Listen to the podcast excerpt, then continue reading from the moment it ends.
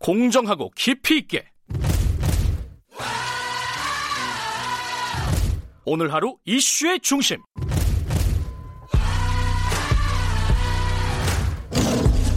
김경래의 최강 시사 네, 부동산 얘기 조금 더 해볼까요? 부동산 주택 임대차 3법이라고 지금 국회에 올라가 있는 게 있잖아요. 이게 이제 어 임대차 보호법인데 일종의 어 이거를 이달 안에 통과시키겠다. 이게 이제 정부 여당의 방침입니다. 어 이제 최근에 이제 부동산 정책을 보면은 이게 사실은 어, 집 가진 사람들 그리고 집 살려고 하는 사람들, 요 사람들 중심으로 더 짜져 있는 거예요. 그래서 이제 임대차법도 빨리 만들어야 된다, 어, 3법을 개정해야 된다, 뭐 이런 얘기들이 있어서 지금 진행되고 있는 것 같은데. 최근 부동산 정책을 청년들은 어떻게 바라보고 있는지 한번 좀 얘기를 직접 들어보겠습니다. 민달팽이 유니온 정용찬 사무국장 스튜디오에 모셨습니다. 안녕하세요. 네, 안녕하세요. 이제는 이제 민달팽이 유니온이 많이들 어, 알려져가지고 익숙한 분들도 있겠지만 어떤 단체인지 간단하게 소개하면요.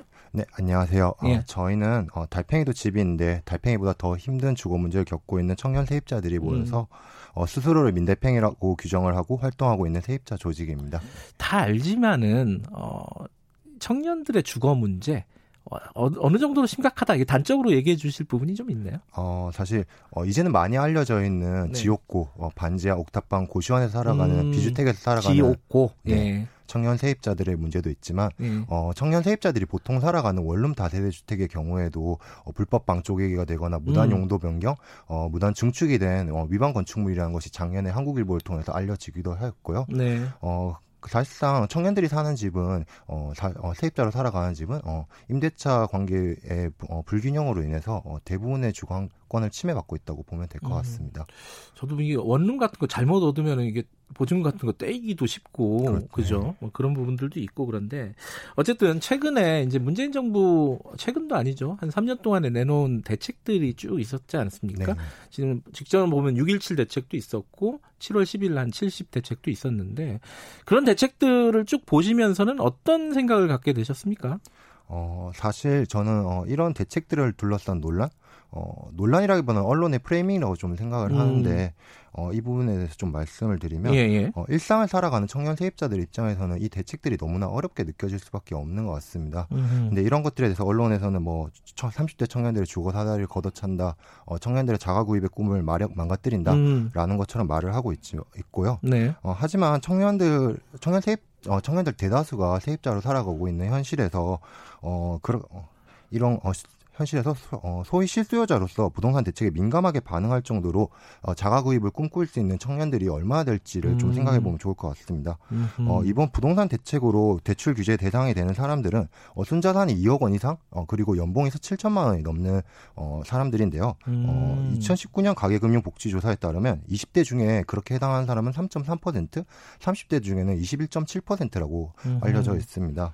어, 사실 6.17 대책과 7.10 대책의 핵심은 오히려 법인 임대 사업자에 대한 세제 혜택 폐지, 어, 깡통 전세 피해의 근본적인 어, 해결책일 수밖에 없는 갭투기 방지에 있는데 네. 어, 이런 본질을 왜곡하고 실수요자라는 음. 이름으로 청년 파리를 하는 아하. 언론의 프레이밍이 좀 문제라고 생각합니다. 그러니까 아, 지금 정책들은 결국은 청년들 집 못 사게 하는 정책 아니냐 이런 식으로 이제 비판하는 목소리들이 꽤 있었는데 네. 그건 오히려 청년 파리를 하는 거다. 네 네. 어 아니 근데 그래도 예전 그 최근에 보면은 막 주식 막 올라갈 때 청년들이 막 이렇게 빚내 가지고 주식 투자한다는 얘기도 있었고 요번에 이제 부동산 정책도 청년들이 막차를 타야 된다 그래 가지고 막 갭 투자에 네네. 뛰어든다 막 이런 예, 기사들도 많이 읽었어요. 그렇죠. 그런 게 지금 말씀하시는 거 보니까 약간 좀 부풀려졌다 이런 뜻으로 읽히네요.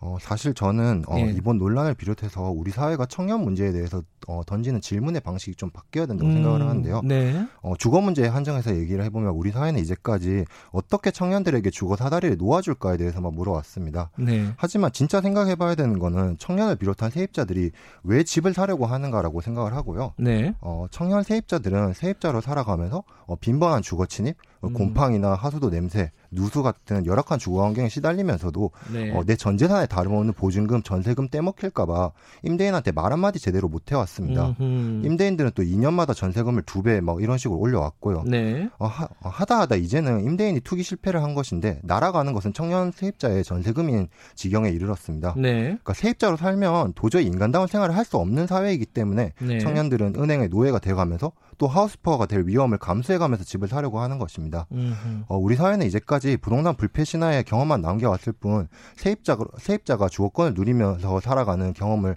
만들어 왔지 만들어 오지 못했기 때문에 청년 세입자들은 어, 자가 구입을 하는 것 외에 상상을 하지 못하는 것이라고 생각을 하고요. 음. 어, 그런 점에서 710 대책과 연동해서 지금 추진되고 있는 임대차 3법 혹은 음. 임대차 5법이 이제까지 경험하지 못한 새로운 대안을 여는 것이라는 것을 음. 강조하고 싶습니다. 그 임대차 3법에 대한 뭐 얘기들은 많이 있었는데 그 중에 약간 좀 비판적으로 바라보는 시각을 보면은 이게 약간 시장 원리를 거스른다. 뭐 한마디로 뭐 집주인의 재산권을 침해한다. 이런 비판들이 있, 있는 건 사실이에요. 네. 그 비판에 대해서는 어떻게 생각하세요? 어, 저는 사실 일단 집주인이라는 단어 자체를 먼저 좀 지적하고 아, 싶은데요. 예. 어, 집을 소유한 사람만 어, 집주인이 아니라 그 집에 살아가는 세입자도 집주인인 거죠. 예. 어, 그런 점에서 임대인과 세입자라고 말씀드리고 싶고요. 예. 어, 임대인의 재산권 침해와 관련해서는 이제까지 기울어진 임대차 권력 관계를 너무 외면하는 주장이 아닌가 생각합니다. 음. 어, 청년 세입자들이 겪는 주거 문제의 상당 부분이 보증금 떼먹히고 또 깡통 전세에서 깡통 전세로 울며 겨자 먹기로 전세금 돌려받지 못한 채로 살아가는 현실입니다. 그러니까 임대인의 재산권만 이야기할 뿐 누구 하나 청년 세입자의 재산권을 이야기하지 않는 것이 오히려 음. 문제라고 생각하고요. 네. 어, 해외 입법례를 보더라도 독일, 일본, 프랑스, 심지어 자본주의 표본 국가인 미국에서조차 횟수에 제한 없는 계약갱신 요건을 원칙으로 하고 있고 네. 어떤 형태로든 임대료 통제를 작동하게 제도적 장치를 마련하고 있습니다. 네. 어, 시장 원리에 반한다곤 하지만 집이라는 것은 그 공급이 한정될 수밖에 없고 음. 인간이 인간다운 생활을 하기 위해서 필수적으로 갖춰야 하는 것이라는 특징 때문에 다른 나라들도 그런 것 어, 그런 장치를 마련하는 것이라고 생각을 하고 임대차 5법에 대한 논의 는 이제까지 뒤처져 있던 우리나라의 제도를 바로잡는 노력이라고 이해한다 이해해야 한다고 생각합니다. 근데 이제 방금 말씀하신 대로 예를 들어 미국 같은 경우도 뭐 주마다 조금씩 다르긴 하겠지만요. 그 뭐 계약 갱신을 요구하는 임차인이 네. 그러니까 새 들어 사는 사람이 쉽게 말하면은 나 더 살래 그러면은 계속 더 살게 해준다 이런 네. 법이 있다는 말은 우리나라 요번에 임대차 3법 올라간 것또 그 그 부분이 좀 포함돼 있죠. 네, 어, 지금 같은 경우에는 사실 어, 임대차 5법이라고 하는 것들이 사실은 법의 개수는 아니고 그 제도의 개수라고 네. 보면 되는데 계약갱신 요건이라고 네. 해서 약간 말씀해 주신 횟수, 어, 계약갱신은 횟, 어, 횟수에 따라서 어느 정도 어, 요구를 할 수 있는 권리를 음. 보장하는 게 있고 사실 같이 따라와야 되는 것이 전월세 인상률 제한. 네. 어, 전월세를 마음대로 올리게 되면 사실 갱신 요건이 있다고 하더라도 네. 상한제죠 일종의. 그렇죠. 예. 네. 감당을 못하는 문제가 생기는 거죠. 예. 그거 어, 두 번- 세 번째로 전월세 신고제라고 예. 해서 이제까지 어, 음지에서만 머물러 있던 네. 민간 임대 시장을 양지로 드러내는 제도가 있습니다. 그리고 지난주에 윤호중 의원이 발의, 발의한 주택 임대차 분쟁 조정위의 권한 음. 강화 그리고 표준 임대료 도입이 있는데요. 예, 예, 예. 어, 표준 임대료 도입 같은 경우에는 사실 베를린 같은 곳에서는 이미 어, 시, 행을 하고 있는 제도이고 네. 주택 임대차 분쟁 조정위 권한 강화 같은 경우에도 사실 세입자로 살아가면서 겪는 집수리 문제나 네. 어, 사실 코로나 19 사태에서 청년 세입자들이 어, 실직을 하거나 급여 삭감의 위기에 처했는데도 현재 주택임대차보호법이 보호법이 이미 보장을 하고 있는 차임 감액 청구권을 활용을 하지 못했습니다. 음. 어, 이런 세입자의 권리를 실질적으로 활용을 할 수 있는 어, 제도적 장치를 마련한다는 점에서 굉장히 중요하다고 보입니다. 지금 우리 그 국회에 올라가 있는 법은 정부 여당이 올린 법은 이 그 계약 갱신을 몇 번까지 요구할 수 있게끔 설계가 돼 있나요? 어, 사실 그 의원별로 조금 음. 다르기는 한데요. 보통 어, 2 플러스 2라고 해서 기존의 계약 기간 2년, 네, 예. 2년에서 한 번 정도 더 보장해주는 음. 4년까지 보장해주는 음, 안, 네. 어, 거기서 더 나가면 2 플러스 2 플러스 2라고 해서 어, 6년. 6년까지 음. 보장해주는 안이 있는 상황이고요. 네. 어, 정의당의 심상정 의원 같은 경우에는 3, 삼년으로 어, 계약 기간을 3년으로 늘리고 음. 어, 이회를 보장해서 9년까지 보장해주는 안이 있는 음. 상황입니다. 하지만 앞서서 말씀드렸다시피 해외 입법례 어디를 보더라도 기본적으로 어, 횟수의 제한이 없는 계약갱신 요건을 보장을 하는 것이 원칙이라는 측면에서 음. 어, 약간 연한을 4년 정도로 보장을 하는 식으로 논의가 흘러가는 것은 굉장히 우려스럽다고 할 수밖에 음. 없을 것 같습니다. 근데 그게 이제 사실은 어, 기본적으로는 계속 연장을 할 수 있게 하되 어떤 특정한 이유, 네. 예를 들어 집주인, 집주인 집주인이라는 말씀은 안 된다죠.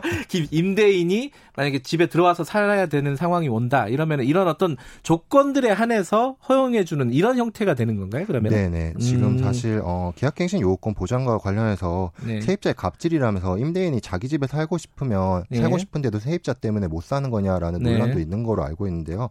어, 해외 입법례와 현재 발의된 주, 주택임대차 보호법 개정 안들 모두 어, 임대인의 계약 갱신은 임대인이 계약 갱신을 거절할 수 있는 정당한 사유들을 음흠. 규정을 하고 있고요. 네. 어, 세입자가 뭐 임대료를 연체하거나 하는 등의 과도한 기책 음. 사유가 있거나 말씀해 주셨던 임대인이 그 집에서 살아가야 하는 이유가 음. 발생하거나 하면 어, 계약 갱신을 요구할 수 있도록 하고 있습니다. 음흠. 그러니까 이게 뭐 밖에 알려진 것처럼 뭐 세입자가 갑질할 수 있는 구조를 만든다 이런 건 아니다 이런 말씀이시네요, 네. 그죠?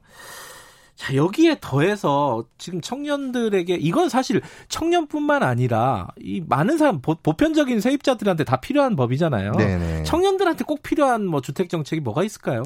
어, 사실 저는 지금 상태에서는 어, 꼭 청년들에게만 필요한 정책이라는 것이 있을지에 대해서는 음. 조금 의문이 있기는 하고요. 네. 그러니까 청년 문제가 정말 의미가 있는 것은 우리 사회의 수많이 어, 수많은 사각지대들을 드러내는 중요한 역할을 했다는 것 음. 같습니다. 네. 어, 사실 세대 중에 가장 취약한 세대인 청년이 이만큼 주거 문제를 겪고 음. 있는데 다른 취약계층이 어떨지는 상상할 수가 있는 거죠. 음. 그러니까 실제로 청년 세입자들이 살아가는 원룸이 위반 건축물이라고 말씀드렸지만 어, 경기도 지역으로 가면 어, 4인 가구 아동들 같은 경우에 그런 방쪼개기가 된 원룸에서 살아가고 있는 상태고요. 네. 어, 여성들의 경우에는 임대인 갑질이 더 심한 편입니다. 네. 21세기 사회에서 어, 여성 청년 세입자가 통금을 요구받는 지경이죠. 네. 어, 그런 점에서 어, 주거 문제를 특정 계층만의 문제로 보기보다는 세입자라면 모두가 겪는 문제라고 보고 우리 사회 전반의 주거권을 향상시키는 방향으로 논의가 진행되어야 한다고 생각합니다. 알겠습니다. 구자건님이 출발선은 맞춰줘야 합니다. 그래서 청년들이 능력을 발휘하지요. 뭐 이런 말씀도 아, 보내주셨습니다. 감사합니다. 출발선이 굉장히 중요하죠, 사실은 네. 공정이나 이런 것들을 따져 보려면은. 자, 오늘 말씀 좀 간단하게나마 좀 들어봤습니다. 정용찬 민달팽이 유니온 사무국장님이었습니다. 고맙습니다. 네, 감사합니다. 예, 김경래 최강기사 7월 20일 월요일 오늘 여기까지 하죠. 저는 뉴스타파 기자 김경래였고요. 내일 아침 7시 20분에 다시 돌아오겠습니다.